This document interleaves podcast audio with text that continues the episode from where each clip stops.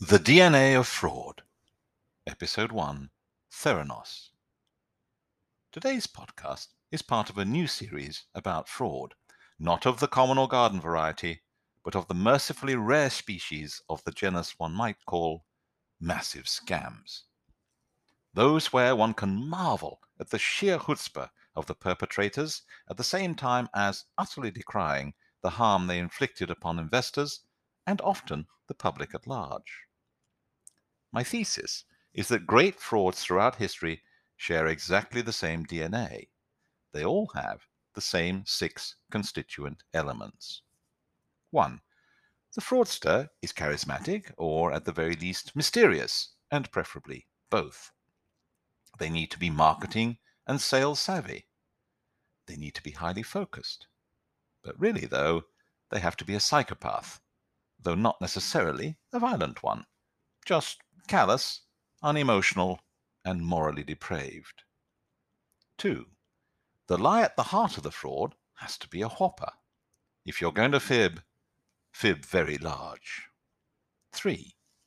The objectives of the great fraudsters are, of course, personal gain, but usually some combination of money, reputation, and the adrenaline rush of beating the system.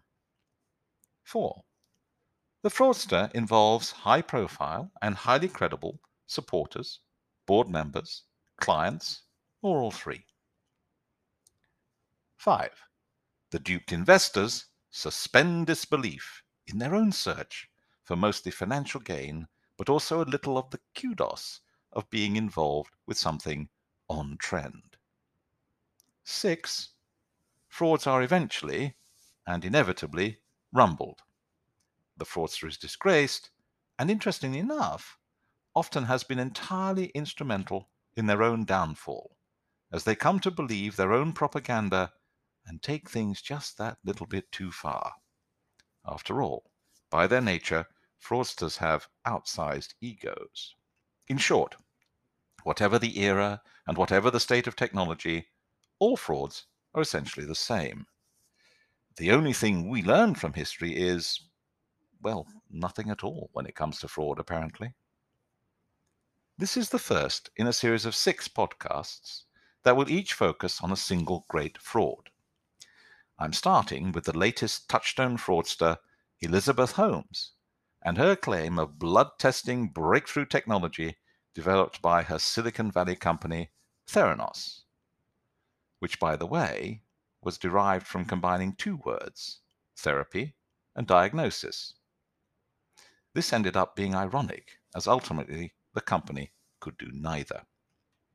So, the first element the fraudster has to have an aura. There is no doubt that Elizabeth Holmes is a remarkable woman. She is incredibly focused, with an unblinking and somewhat scary manic stare, but an unbelievable work ethic and a very deep voice.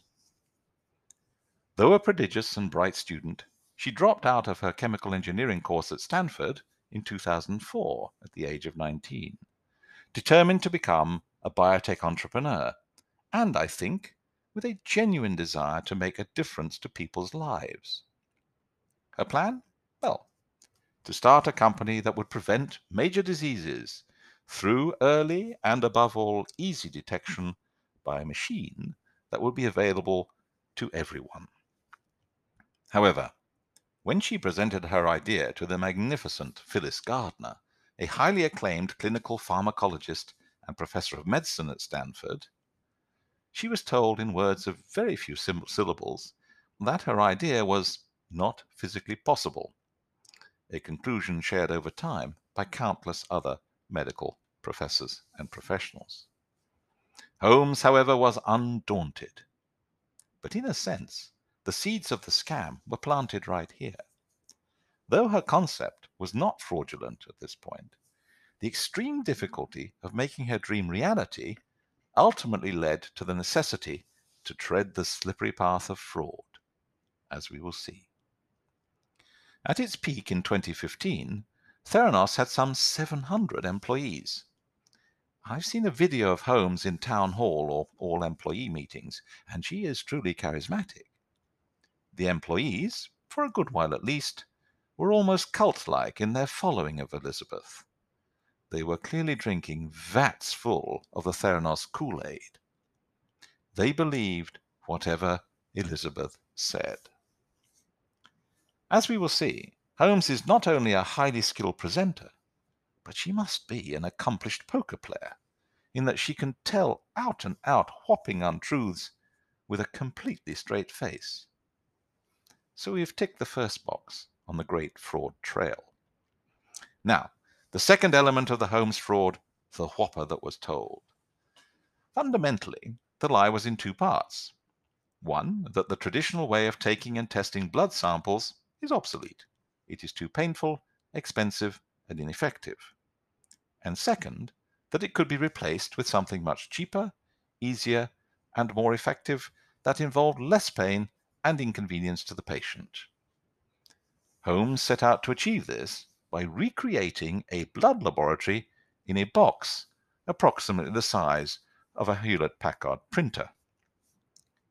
Instead of going to the doctor, rolling up your sleeve, and having a relatively significant amount of blood extracted by a large needle in your artery, then waiting days and days for the result and paying a large bill, you could simply prick a finger and insert a tiny blood sample into a Theranos Edison box, which the company promised one day would be in every home in America. No long needles and no medical professionals and very speedy results. Better yet, the Theranos tests could detect conditions such as cancer and diabetes. Absent the charismatic Theranos leaderene and the whirlwind of excitement she whipped up around her product, we would all, wouldn't we, have had a number of questions? I mean, a whole laboratory in a box of any size would be remarkable, but using a tiny vial of blood on which to run 200 tests well, I don't think you have to be a person of medicine to scratch your head over that one. As my mother has always told me, if something sounds too good to be true, it probably isn't true. But by the way, naming the box an Edison was marvelous from a PR standpoint and a classic fraudster move. Associate your product with one of the greatest investors of all time. But even the best lies are rarely enough on their own. The fertilizer for the Theranos lie was that very few people enjoy having blood tests taken. I myself usually come close to fainting, or indeed waiting for the results, uh, or yet paying an egregious amount of money in the private medical world. There was, therefore, a vast and receptive audience for the product, which would in turn act as balm for prospective financial backers. Now let's look at the third element of the fraud, the fraudster's objectives. So, what was Holmes's goal? There is perhaps a clue in a letter she wrote to her father at the age of nine. She declared that what she, quote, really wanted out of life is to discover something new, something that mankind didn't know was possible to do. Holmes's parents spent much of their careers as bureaucrats on Capitol Hill, though interestingly enough, her father worked for a while at Enron. The BBC was told by a neighbour that they were very interested in status and lived for connections. Her great great grandfather founded Fleischmann's Yeast, which changed America's bread industry, and the family was very conscious about its lineage, the same neighbour said. I'm not sure I'd want such a neighbour, would you? It seems then that she was driven first and foremost by a desire to be the Steve Jobs of biotech even adopting black polo neck sweaters as her signature outfit. By the way, a clue to Elizabeth's personality is that her closet was full of multiple versions of the exact same outfit. Her premise being that this saved her the time that she might otherwise take to decide what to wear. From the pictures I have seen, the closet is impeccably laid out, which for me is in itself a red flag. Now, if we were cynical, we might also suppose that she would not have been averse to amassing a large fortune along the way, perhaps to fund an infinite number of black polo necks. But I have read enough to believe that she was primarily driven by a desire to be recognized globally as someone who made a massive contribution to the world, and also as a rarity, a woman leader of a Silicon Valley startup that becomes a unicorn. A unicorn is a private company that attains a valuation in excess of a billion dollars. The monetization of the Theranos miracle was, I suspect, seen by her simply as a means of keeping score, rather like a grade point average that is beloved of US universities. So to element number four, associate yourself with the right people. Powerful people were enchanted by Miss Holmes, a handsome blonde, though this probably did not have an impact on her almost exclusively male backers. Former US Treasury Secretary George Shultz, media tycoon Rupert Murdoch, America's richest family, the Waltons, think Walmart and Walgreens, and Larry Ellison, founder of Oracle, all invested.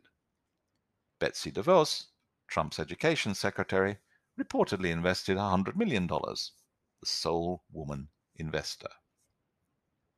Henry Kissinger and Jim Mad Dog Mattis, and a former director of the Center for Disease Control, sat on her board, along with a slew of other luminaries, though not all at the same time. All were household names, and all but perhaps one with no relevant knowledge or experience of biotech whatsoever. This phenomenon is Groucho Marx in reverse. You remember one of his many great lines I wouldn't want to be a member of any club that would have me as a member. Here, lots of people wanted to join Elizabeth's club. I mean, Henry Kissinger. It helps a lot that many high net worth individuals are of a certain age, and thus instantly associated with the names Holmes attached to her enterprise. One of my personally, personal favorite aspects of the Theranos story is that one of the most enthusiastic endorsements it received was from the then Vice President of the United States, Joe Biden, who visited the Theranos headquarters in 2015. He veritably gushed. Quote, This is the laboratory of the future. What's most impressive to me is you're not only making these lab tests more accessible, you're charging historically low prices, which is a small fraction of what is charged now, while maintaining the highest standards and empowering people, whether they live in the barrio or a mansion, putting them in a position to take control of their own health. Unquote. A typically crisp and eloquent utterance from the current president and leader of the free world, though I do wonder whether American is his first language at times. Biden also told Holmes that he and President Barack Obama share your vision of a healthcare paradigm focused on prevention. Apparently, Obama and Biden were blissfully unaware that what Miss Holmes was actually selling was the biotech equivalent of snake oil. But the media jumped on the Theranos bandwagon with relish. The magazine Inc. reported, somewhat ironically, although unknowingly, as part of a puff piece on Holmes, as follows Theranos' new headquarters is hardly a haven of hospitality. While the building is being renovated, there is no lobby for visitors, who are greeted by an NDA. When Joe Biden arrived at the company's sprawling, unmarked manufacturing facility, journalists who had been waiting for more than an hour were abruptly escorted out after a mere 10 minutes of remarks. There are so many red flags piling up here it is remarkable that no one was asking questions until it was far, far too late. Holmes rode the media bandwagon with aplomb. Theranos was not only medically brilliant, it was cool in the way that only tech startups in Silicon Valley can be. She appeared on magazine covers, including Forbes and Fortune. In 2015, Time named her as one of the 100 most influential people of the year. Think about the timing of this when we come back to it a bit later. Uh, but in a way, Time's assessment was right, but in a rather different mode than they were thinking. The New York Times lifestyle magazine oozed as follows. Since dropping out of Stanford's School of Engineering, she has spent nearly every waking moment working on bioengineering breakthroughs. She only pauses in her work to run seven miles a day there was seemingly no end to the plaudits. Even scientists were not Im- immune to the Holmes magic. A great quote from a Fortune Puff piece was from a Stanford chemical engineering professor called Channing Robertson, who incidentally became a Theranos advisor. When I finally connected with what Elizabeth fundamentally is, I realized that I could have just as well been looking into the eyes of a Steve Jobs or a Bill Gates. I'm not sure why he was gazing dreamily into her eyes, or what he meant by the fundament of Elizabeth. I will leave it to your imaginations. The slick marketing of both Theranos and of Holmes herself was essential to the raising of capital for the business. I have personal experience of raising money. One of the first questions a prospective investor or board member asks is, Who else is involved? Elizabeth had great answers for this question. Thus, she was able to raise approximately $724 million in private equity or venture capital between 2005 and 2017, and a large dollop of debt on top of this. By 2015, Theranos was valued at $9.5 billion. There is a whole separate podcast to be made on the valuation of private startup businesses. But on paper, Ms. Holmes was by this point allegedly worth $4.75 billion, the youngest self made billionaire in recorded history. Not bad. But in itself a bit of a fraud. She was never actually worth anything like this sum of money. But we can perhaps understand why Elizabeth came to believe in her own propaganda pretty much the whole world was fating her as the wunderkind of biotech. Ms. Holmes's choice of operational business partners was somewhat less successful. She hired one Ramesh Sunny Balwani as chief operating officer, and he shortly thereafter became her bedroom partner also, though he was 19 years her senior. Holmes, after the rumble, which we'll hear about shortly, accused her ex boyfriend of emotional and sexual abuse at the time of the alleged fraud crimes, impairing her mental state. And of course, she fired him. Mr. Balwani denies the allegations and has called the claims outrageous. In the immortal words from the Profumo trial, well, he would, wouldn't he? So now to the fifth element the suspension of disbelief among a swathe of investors who apparently piled money into Theranos without undertaking much in the way of due diligence.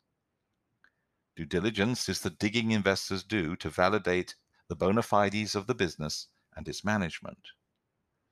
One of the ways Holmes headed this off at the pass was to say that no investor was allowed to see or receives details of the technology behind the Edison box. It was a case of, well, here's a professional looking box, but I'm net not telling you what's in it. It is highly abnormal in my experience not to ask the what's in the box question, and it is perhaps the ultimate testament to Elizabeth's selling skills. This was a biotech investment, and as an investor, you would ordinarily need to have some form of scientific valuation of validation of the product. I don't think you need to be an investment genius to work out that this is central to the investment decision.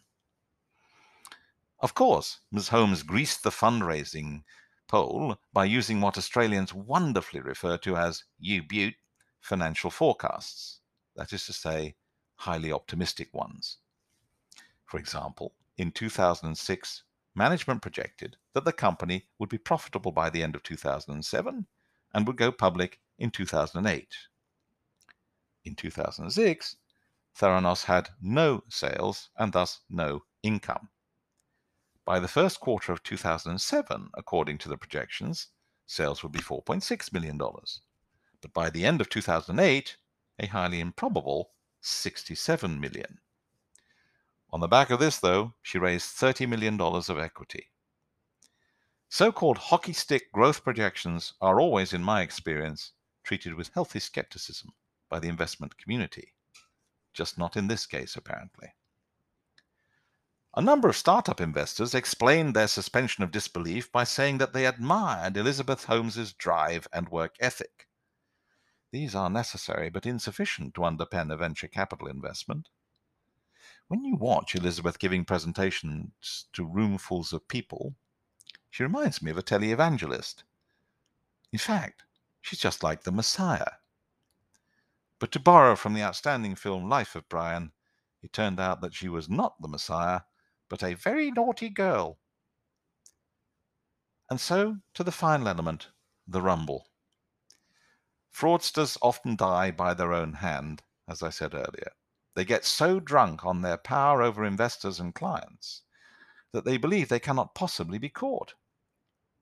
Often they adopt the royal we, as you may recall Mrs. Thatcher used to do in her pomp. But the Apollo 13 moment for Elizabeth Holmes came when she overreached even herself. She made a deal to open wellness centers in Walgreens stores all across America. You'll recall that the store's owners were heavy investors in her company. The idea was that therapy and diagnosis a la Theranos would be available to all those willing merely to have a finger pricked, and at a bargain basement price to boot. The rollout was first tested in the Arizona stores. The slight catch was that there were no Edison machines that actually worked at this point, and as we might have guessed, never would be. A mere detail such as this did not daunt Elizabeth.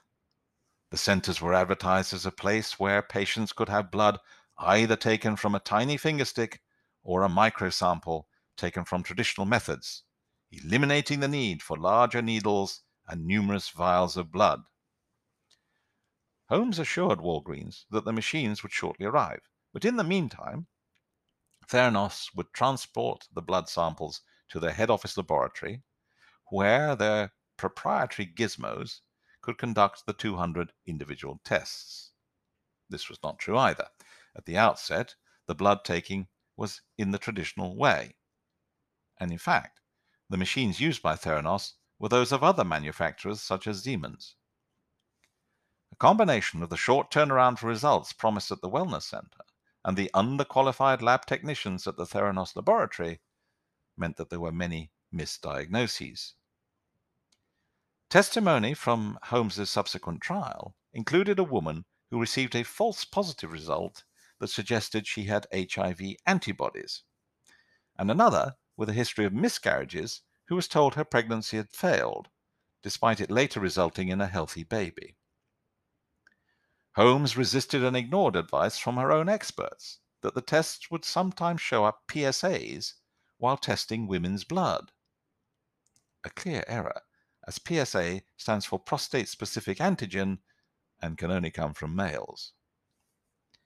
It transpires that at a certain point, and I'm not sure exactly when this was, Holmes came to know that her erstwhile professor at Stanford was in fact entirely correct. What she set out to do was simply not physically, or indeed medically, possible. But by then, she had a reputation to uphold, and a lot of investors, board members, and other luminaries to keep sweet, as well as her first major client, Walgreens. She just had to keep all the plates spinning. And to do that, she had to ignore the facts that were in plain sight in front of her.